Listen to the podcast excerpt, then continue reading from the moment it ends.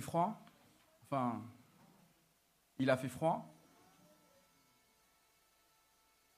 C'est normal, hein fin novembre. Alors, nous venons adorer et rendre culte à notre Dieu. C'est une bonne chose. Parfois, nous venons adorer avec le cœur chargé, avec des fardeaux. Alors j'ai un texte ce matin, un texte que j'apprécie tout particulièrement. C'est une promesse de notre Seigneur Jésus. Matthieu chapitre 11. Matthieu chapitre 11, verset 27. Tout, Matthieu 11, 27, tout m'a été remis par mon Père. Et personne ne connaît le Fils si ce n'est le Père. Personne non plus ne connaît le Père si ce n'est le Fils et à celui à qui le Fils veut le révéler. Alors, alors, venez à moi, vous tous qui êtes fatigués et chargés, et je vous donnerai du repos. Prenez mon joug sur vous et recevez mes instructions, car je suis doux et humble de cœur et vous trouverez du repos pour vos âmes. Car mon joug est aisé et mon fardeau léger. Dieu est bon, n'est-ce pas? Qu'est-ce que l'homme pour que tu en fasses tant de cas? Pour que tu le prennes tellement à cœur? Pour que tu le visites tous les matins Pour que tu l'éprouves à tous les instants Qu'est-ce que l'homme Pour que tu le connaisses? Le Fils de l'homme, pour que tu penses à lui. Quand je regarde les cieux, ouvrage de tes mains, la lune et les étoiles que tu as établies, qu'est-ce que l'homme pour que tu te souviennes de lui? Et le Fils de l'homme pour que tu prennes garde à lui. Un jeune garçon, fils unique, interpellé par euh, l'attitude d'un papa envers ses enfants, va voir le papa en question et lui dit Mais monsieur, je ne comprends pas. Vous avez quatre enfants, n'est-ce pas? Alors le papa répond Oui, c'est bien ça. Et il répond Mais monsieur, il est fils unique, hein Mais monsieur, vous, en fait, comment vous faites pour, pour les aimer? Le père est interpellé et puis, il réfléchit. Et puis, répond Écoute, euh, je les aime parce qu'ils sont à moi. Ce sont mes fils. Et je crois que le Seigneur nous dit bien que nous ne soyons pas grand-chose dans l'univers, vraiment, on n'est vraiment pas grand-chose dans l'univers, mais bien que nous ne soyons pas grand-chose dans l'univers, le Seigneur nous aime d'un amour tout spécial. Et nous sommes uniques. Nous ne sommes pas des numéros pour le Seigneur. Nous sommes des hommes, des femmes, des enfants qui avons des sentiments et vers lesquels le Seigneur tourne ses yeux, ses regards. Croyons-nous cela, mes amis? Inclinons la tête. Notre Dieu, notre Père, merci Merci d'être là pour nous. Et merci d'être un Dieu de la mission. Merci d'avoir envoyé ton Saint-Esprit pour accomplir la mission. Et merci de nous rendre utilisables, employables par le Saint-Esprit pour être à ton service dans ta mission. Parle-nous ce matin, inspire-nous et que toute la gloire te soit rendue à toi seul, au nom de Jésus. Amen. Nous terminons notre mois sur euh, les révisions sur l'évangélisation. C'est un mois qui nous a permis d'avoir euh, euh, des intervenants. Nous avons eu le pasteur Monet au début. Nous avons aussi eu le pasteur Dardy. Nous avons appris, compris que le maître de la mission, était notre Dieu. Lorsque Adam et Ève ont péché et qu'ils ont délibérément tourné le, le dos à Dieu, qu'ils ont rejeté Dieu de manière officielle et définitive. Lorsqu'ils ont dit non à Dieu, le Seigneur est parti à leur rencontre. Dieu a pris l'initiative de la parole. Dieu est parti à la recherche de l'homme. Et je crois que Dieu continue ce travail. Il continue à faire un travail de recherche pour chacun d'entre nous. Le Seigneur affiche clairement sa volonté. Sa volonté, c'est de se reconnecter à l'homme, de ne pas le laisser dans son état de péché. C'est un Dieu missionnaire, un Dieu qui cherche, un Dieu qui parle. C'est un thème que nous voyons dans Genèse avec Abraham, dans Ésaïe avec les prophètes, Jonas. C'est un thème que nous retrouvons également dans le Nouveau Testament, dans les évangiles, où il y a une réaffirmation du Dieu missionnaire. C'est ce que nous avons vu avec euh, Pasteur Monet, Matthieu chapitre 28. En allant, en les baptisant, en leur enseignant à garder mes commandements. Faites de toutes les nations des disciples. Alléluia. Alors, où est-ce qu'on en est de cet acte, de cette euh, demande, de cet ordre Si nous devions faire un bilan. Si nous devions faire un bilan de notre euh, service pour Dieu, en partant à partir du moment où nous avons fait alliance avec Christ. Entre le moment où nous avons fait alliance avec Christ et aujourd'hui. Où est-ce que j'en suis? Dieu a-t-il pu m'utiliser pour son œuvre? Dieu a-t-il pu m'employer à son service? Mes amis, vous êtes avec moi? Il y a des âmes en jeu. Il y a des âmes en jeu. Alors oui, nous avons fait alliance avec Jésus et peut-être que certains dans cette salle n'ont pas encore fait alliance, mais ils s'apprêtent à le faire. Gloire à Dieu. Et c'est une bonne nouvelle.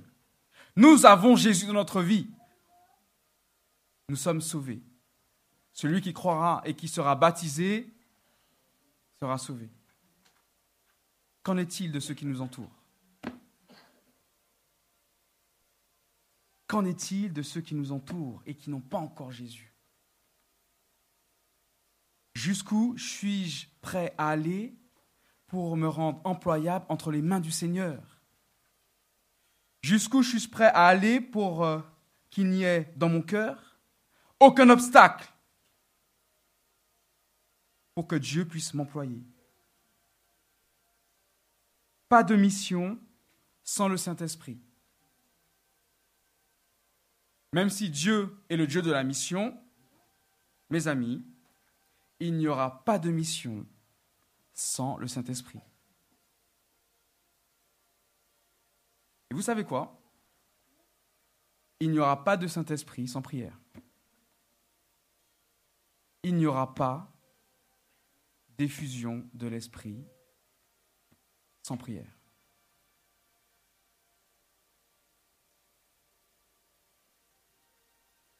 Livre des Actes.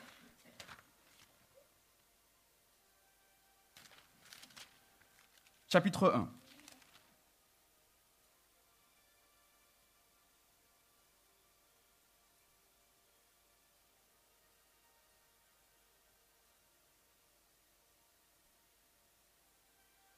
Nous lisons à partir du verset 4.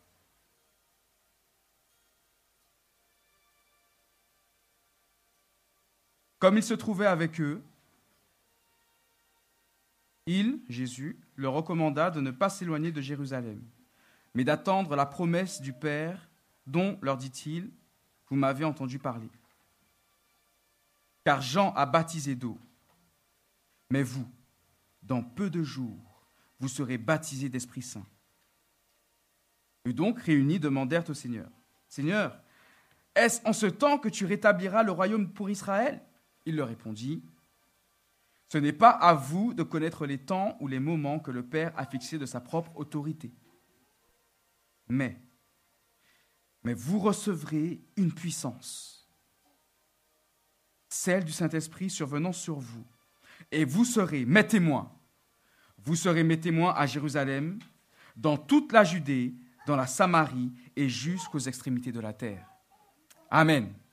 Amen, mes amis. Voulons-nous être des témoins pour Jésus? Voulons-nous être des témoins pour Jésus? Formidable. Nous avons donc besoin du Saint-Esprit. Apparemment, dans ce texte, pour être un témoin de Jésus, il faut être rendu utilisable par le Saint-Esprit. Il faut que le Saint-Esprit ait toute liberté d'action dans ma vie. Il faut que le Saint-Esprit puisse librement toucher mon cœur et trouver en moi quelqu'un de docile, de malléable. Ça, c'est dur, ça. C'est dur. L'évangile est difficile. S'il s'agissait d'un simple salut par les œuvres, où il suffisait de faire des choses pour être sauvé, ça aurait été simple. Tout le monde fait des choses. Tout le monde fait des choses au nom de Dieu, pour Dieu, pour la gloire de Dieu. On fait tous des choses. Ce n'est pas difficile de faire des choses. Mais l'évangile, c'est différent. L'évangile, c'est se renier soi-même. Et là, ça fait mal. Là, c'est plus compliqué. L'évangile, c'est prier pour ceux qui nous maudissent. C'est aimer nos ennemis. L'évangile, c'est bénir ceux qui nous maudissent. Et ça, vous ne trouvez ça dans aucune autre religion. Vous pouvez faire le tour du monde si vous voulez. Il n'y a ça écrit nulle part, sauf dans le message de Jésus-Christ de Nazareth. Et je crois que pour que le Saint-Esprit puisse librement nous utiliser, il va falloir que nous puissions être en accord, en conformité avec ce que Jésus a dit, n'est-ce pas? Alors les disciples sont là, ils entendent ce message, ils se disent, mais apparemment, plutôt que de rechercher la gloire des hommes, hein, est-ce en ce temps que tu rétabliras le royaume pour Israël? Plutôt que de rechercher la gloire des hommes, il vaut mieux rechercher le Dieu missionnaire en la personne du Saint-Esprit. Jésus est remonté au ciel nous préparer une place et il nous a envoyé le Saint-Esprit. Donc mieux vaut rechercher le Dieu missionnaire en la personne du Saint-Esprit, n'est-ce pas? Et qu'est-ce qu'ils font? Que font-ils? Verset 14 du même chapitre. Verset 14 tous. Comment? Dans commun accord. Persévérer dans la prière. Désormais, désormais, à partir de là, la puissance de Dieu va se manifester dans l'Église. Dieu va se manifester auprès de personnes qui sont assemblées ensemble ensemble. Ensemble, ce n'est pas simplement physiquement. Ensemble. Ensemble. D'un commun accord. Le Saint-Esprit va se manifester auprès de ces personnes, assemblées ensemble d'un commun accord. C'est ce qui est écrit, hein? Conséquence, l'effusion de l'Esprit. Chapitre 2, lorsque le jour de la Pentecôte arriva, ils étaient tous ensemble. Hein. Tous ensemble dans le même lieu. Tout à coup, il vint du ciel un bruit comme celui d'un souffle violent qui remplit toute la maison où ils étaient assis. Et des langues qui semblaient de feu et qui se séparaient les unes des autres leur apparurent. Elles se posèrent sur chacun d'eux. Ils furent tous remplis d'Esprit Saint et se mirent à parler en d'autres langues selon que l'Esprit leur donnait de s'exprimer.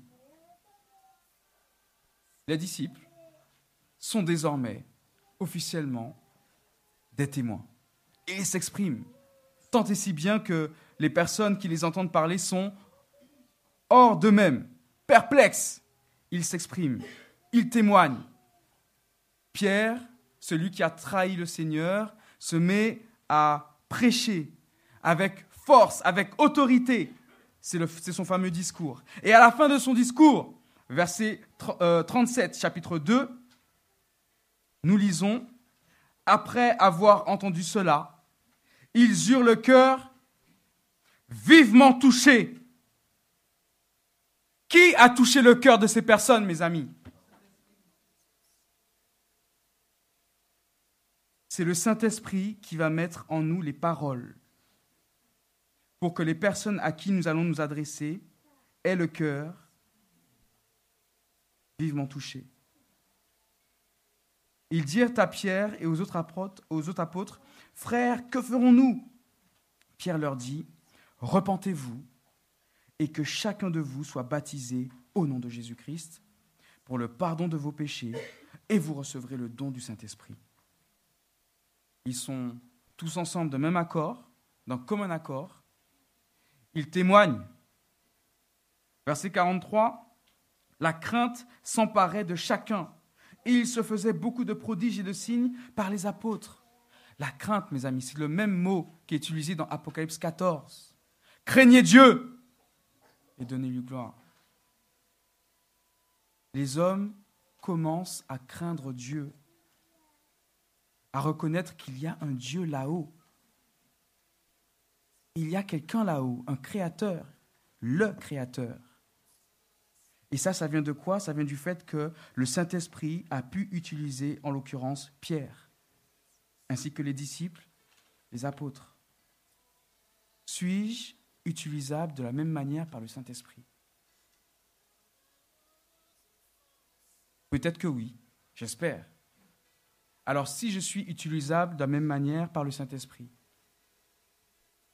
sommes-nous tous ensemble d'un même accord? Sommes-nous tous ensemble le même accord? Le Dieu missionnaire continue à agir. Chaque jour, avec persévérance. Ils étaient au temple, dans commun accord. Ils rompaient le pain dans les maisons et prenaient leur nourriture avec allégresse et simplicité de cœur. Ils louaient Dieu et obtenaient la faveur de tout le peuple. Et qui ajoutait? Le Seigneur le Seigneur ajoutait chaque jour à l'Église ceux qui étaient sauvés. Est-ce que ce que Dieu a fait à cette époque-là, il ne peut plus le faire aujourd'hui? Pose la question. Ce que Dieu a fait à l'époque, je crois qu'il peut le faire encore aujourd'hui.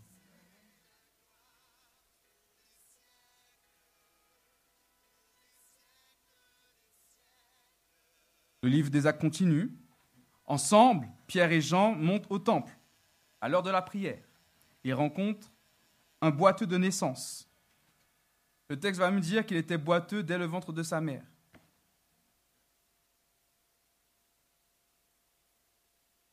Il était placé tous les jours à la porte du temple, verset 2, appelé la belle, pour demander l'aumône à ceux qui entraient dans le temple. Voyant Pierre et Jean qui allaient y entrer, il leur demandait l'aumône. Pierre, de même que Jean, fixa les yeux sur lui et dit Regarde-nous. On dirait qu'ils parlent à l'unisson. Ils sont synchro. Ils pensent à la même chose au même moment. C'est normal. Ils sont conduits par le même esprit. Regarde-nous et il les observait, s'attendant à recevoir de quelque chose. Mais Pierre lui dit, je ne possède ni argent, ni or, mais ce que j'ai, je te le donne au nom de Jésus-Christ de Nazareth, lève-toi et marche. Le saisissant par la main, par la main droite, il le fit lever. À l'instant, ses pieds et ses chevilles devinrent fermes. Gloire à Dieu, mes amis. Ces hommes sont ensemble. Ils, ils prient ensemble. Ils partagent le pain ensemble. Ils sont ensemble. Physiquement, mais je crois aussi spirituellement, ils sont d'un commun accord et ils sont pleinement utilisés par Dieu. Repentez-vous donc, continue Pierre, et convertissez-vous pour que vos péchés soient effacés, verset 19. Et là, ça commence à poser problème. Pas de Saint-Esprit sans prière. Le Saint-Esprit est à l'action, les choses bougent et les problèmes commencent à apparaître. Chapitre 4, verset 5. Le lendemain, leurs chefs, ainsi que les anciens et les scribes, s'assemblèrent à Jérusalem, avec le souverain sacrificateur Anne et Caïphe, Jean, Alexandre et tous ceux qui étaient de la famille des principaux sacrificateurs. Ils firent comparaître au milieu d'eux Pierre et Jean et demandèrent Par quelle puissance ou par quel nom avez-vous fait cela? Alors Pierre, rempli d'Esprit Saint, leur dit Chef du peuple et ancien, puisque nous sommes interrogés aujourd'hui sur un bienfait accordé à un homme infirme et sur la manière dont il a été guéri, sachez-le bien, vous tous, ainsi que tout le peuple d'Israël, c'est par le nom de Jésus-Christ de Nazareth que vous avez crucifié, que Dieu a ressuscité des morts. C'est par lui que cet homme se présente en bonne santé devant vous. Quelle autorité devant des hommes qui ont le pouvoir de les jeter en prison, de les faire disparaître définitivement. Pour faire ça, ils étaient remplis du Saint-Esprit. Mais comment font-ils pour être ainsi remplis du Saint-Esprit. Comment font-ils pour avoir autant de détermination, de conviction? Vous n'êtes jamais posé la question, mais comment Jésus faisait pour être aussi bon, aussi doux, aussi intelligent, aussi fort, aussi déterminé? Comment Jésus faisait? Mais comment eux, ils faisaient? Mes amis, la réponse, elle est simple. Ils priaient ensemble, persévéraient ensemble dans la prière. Et le Seigneur leur envoyait le Saint-Esprit en abondance. Le Saint-Esprit pouvait librement agir dans leur vie. Il n'y avait plus d'obstacles dans leur cœur. Lorsqu'ils priaient, Dieu pouvait répondre. Dieu pouvait répondre parce qu'il remplissait les conditions. Pas de Saint-Esprit sans prière. Alors les chefs vont les menacer, les interdire de, parler au nom de, Jésus. Euh, et Pierre euh, répond, à vous d'en juger, car nous ne pouvons ne pas parler de ce que nous avons vu et entendu. Après avoir été relâchés, ils allèrent vers les leurs et racontèrent tout ce que les principaux sacrificateurs et les anciens leur avaient dit ils allèrent vers les leurs. Ce sont les, soldats qui parlent comme ça, en parlant de leur équipe, de leur corps d'armée. Ils vont vers les leurs, c'est le même mot grec qui est utilisé ici. Ils vont vers ceux qui leur appartiennent, l'équipe à laquelle ils appartiennent. Ils sont ensemble. Ils témoignent, ils expliquent ce qui s'est passé. Et là, mes amis, quelque chose d'étrange ces personnes-là se mettent à prier ensemble. Ils élevèrent la voix vers Dieu et dirent ensemble, Maître, toi qui as fait le ciel, la terre, la mer, tous ceux qui s'y trouvent, ils prient ensemble. Ils se sont retrouvés, ils sont effrayés, mais ils continuent à prier ensemble. Et maintenant, Seigneur, sois attentif à leurs menaces et donne à tes serviteurs d'annoncer ta parole en toute assurance. N'avons-nous pas besoin d'assurance, mes amis, pour annoncer Jésus-Christ et pour proclamer l'Évangile? D'une manière spéciale, dans notre bon pays, la France, si réfractaire à toute idée de spiritualité, n'avons-nous pas besoin d'assurance pour pouvoir parler comme il le faut, s'organiser comme il le faut, faire les bons projets qui vont bien, pour que le nom du Seigneur soit avancé. Quand ils eurent prié, le lieu où ils étaient assemblés trembla. Ils furent tous remplis du Saint-Esprit et ils annonçaient la parole de Dieu avec assurance, ce qu'ils avaient demandé. Pas de prière sans Saint-Esprit. Mais nous prions. N'est-ce pas? On n'est pas très convaincu. Ok. Alors on va dire qu'on prie. Hein. Nous prions. Hein. Nous prions. Et je crois que nos sujets de prière, les objets, l'objet de notre prière, euh, sont justes et conformes à ce que Dieu veut. Je crois, sincèrement. Alors pourquoi est-ce compliqué d'être à leur niveau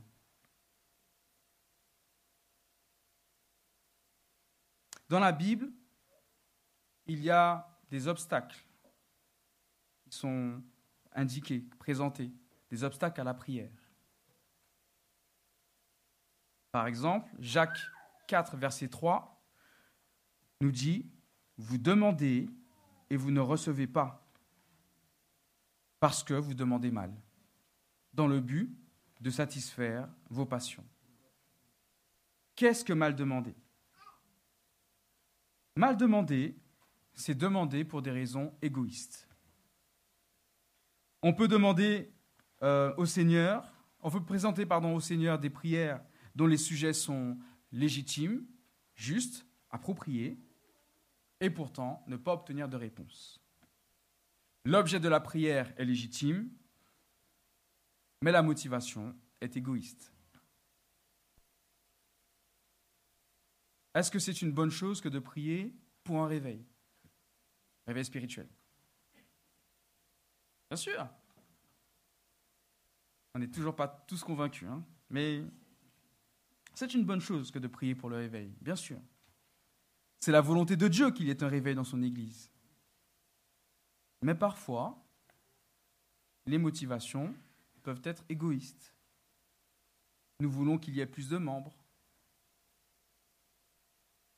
Nous voulons que notre communauté soit plus reconnue dans la ville. Nous voulons que notre communauté ait du poids dans la vie de la cité.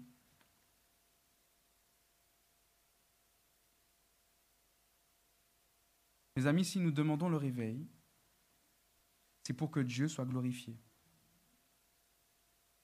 Et pour que Jésus soit élevé. Et pour que la gloire de Dieu éclate dans nos vies, dans nos couples, dans nos familles. Et Dieu saura de quelle manière s'y prendre. Si nous prions, c'est pour la gloire de Dieu. Parce que nous désespérons de voir le Seigneur déshonoré par, toutes sortes d'agissements en son nom. Nous voulons que le Seigneur, notre Dieu, puisse voir son nom honoré et glorifié.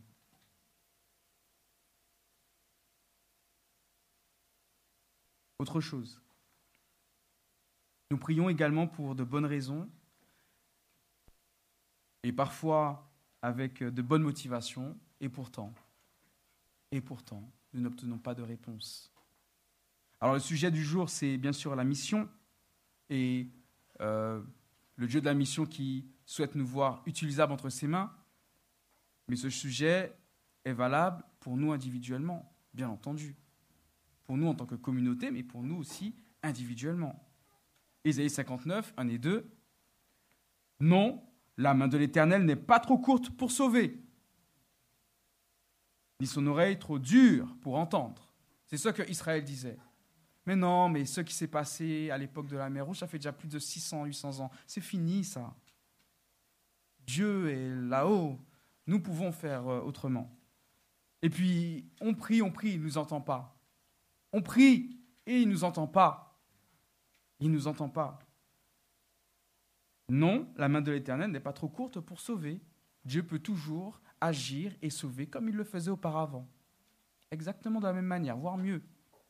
Ni son oreille trop dure pour entendre.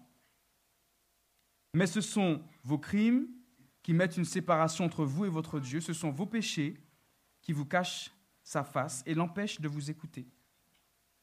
Nous prions encore et encore et nous n'obtenons rien. Nous sommes donc enclins à nous convaincre que notre demande n'est pas appropriée. Peut-être que nous avons même pensé que Dieu n'était plus en mesure, comme autrefois, d'écouter ou d'exaucer. Avant de déclarer que Dieu n'est plus en mesure d'écouter ou d'exaucer, peut-être que nous devrions demander au Seigneur s'il n'y a pas dans notre vie ou dans notre cœur un péché avec lequel nous sommes tellement habitués que nous ne savons même plus que c'est un péché, que nous ne savons même plus qu'il est là. Nous pourrions aussi demander au Seigneur, Seigneur, n'ai-je pas encore une idole dans ma vie? Est-ce que aujourd'hui, Stéphane, tu peux te dire que tu es convaincu que rien ni personne dans ton cœur a la place que Dieu doit occuper?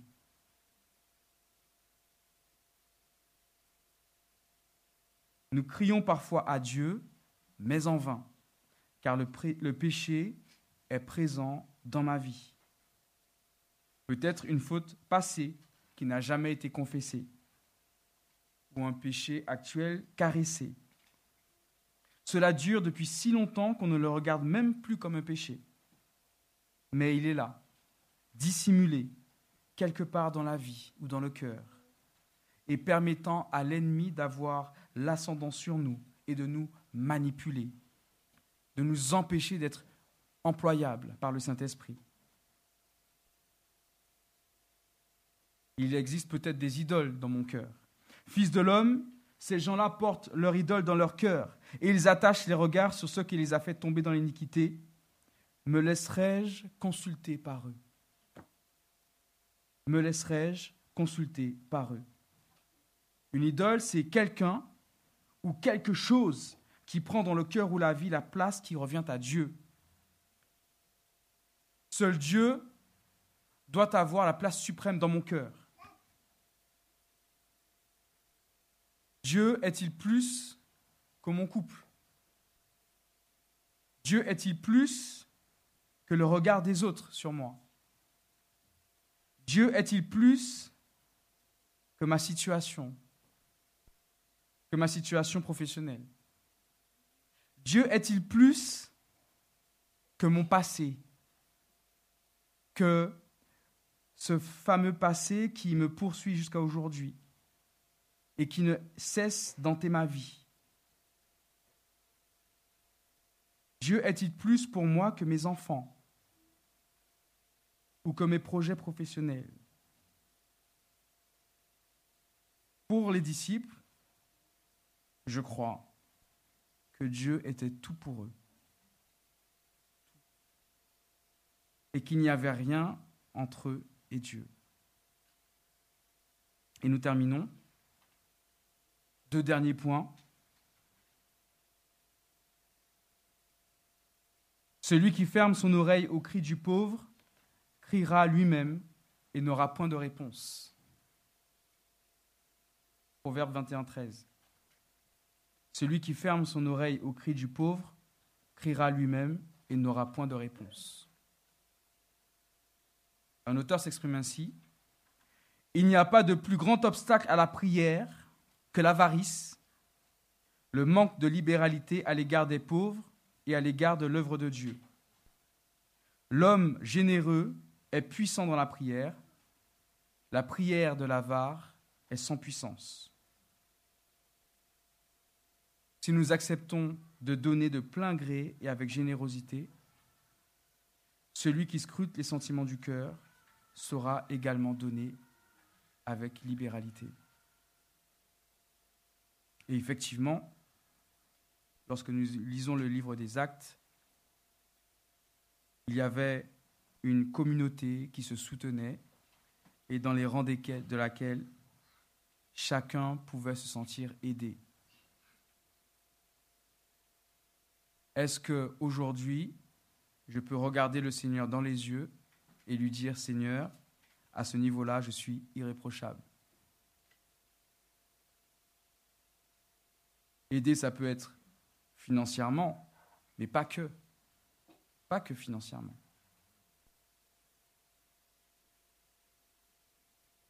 Et bien sûr, nous terminons avec ce dernier point. Et lorsque vous êtes debout, faisant votre prière, aïe, tout le monde voit de quel verset je parle. Hein Et lorsque vous êtes debout, faisant votre prière, Marc 11, 25, si vous avez quelque chose contre quelqu'un, si, ce n'est pas une obligation, peut-être qu'on n'a rien contre personne, mais si jamais, si d'aventure vous aviez quelque chose contre quelqu'un, pardonnez, afin que votre Père qui est dans les cieux vous pardonne aussi vos offenses. J'ai été amené déjà à prier avec beaucoup de personnes,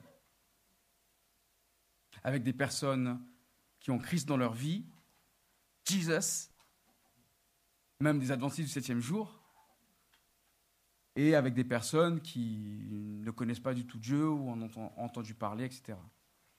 Et force est de constater, mes amis, force est de constater que lorsque j'ai été amené à, prier avec ces personnes-là, celles qui n'avaient pas Dieu dans leur vie, et qui voulaient faire cette expérience, euh, les choses allaient vite.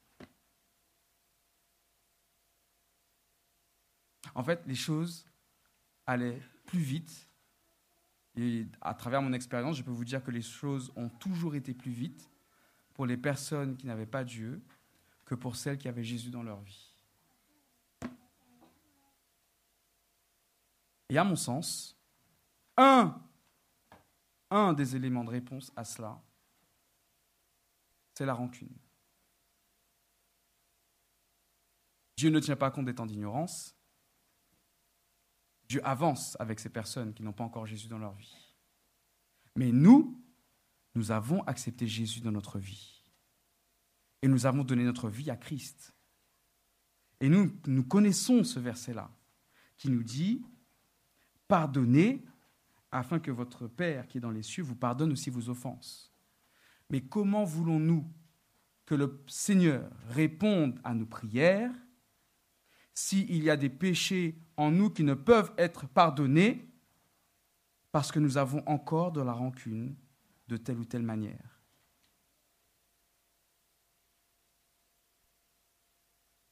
Pour que nos prières soient exaucées, il ne doit, pas y avoir de péché. Dieu est prêt et disposé à pardonner tous nos péchés, tous. Et il le fait. Il le fait tant que nous sommes prêts, prêts à pardonner nous-mêmes. Comment est-il possible de croire qu'un réveil se fera en nous et dans notre communauté lorsque parfois nous nous réunissons pour exposer l'amertume que nous avons dans notre cœur à cause de ce que l'ancien a dit, de ce que le pasteur a fait, de ce que la fédération a dit, etc. À cause de ce que tel frère ou telle sœur a fait ou a dit. Ça ne marchera pas. Ça ne marchera jamais. Ce mois-ci, mois de l'évangélisation, et je crois, mois de la décision. Décision de suivre Jésus. Décision de me mettre utilisable entre les mains du Seigneur pour qu'il puisse m'utiliser comme il l'a fait pour ces hommes. Décision de me rendre, euh, euh, de faire en sorte que je puisse répondre à toutes les conditions pour que le Saint-Esprit puisse m'utiliser comme il l'a fait ici. Et donc je crois au, texte que j'ai lu en commençant. vous rappelez du texte que j'ai lu en commençant? C'est le dernier texte que nous allons lire, Matthieu chapitre 11.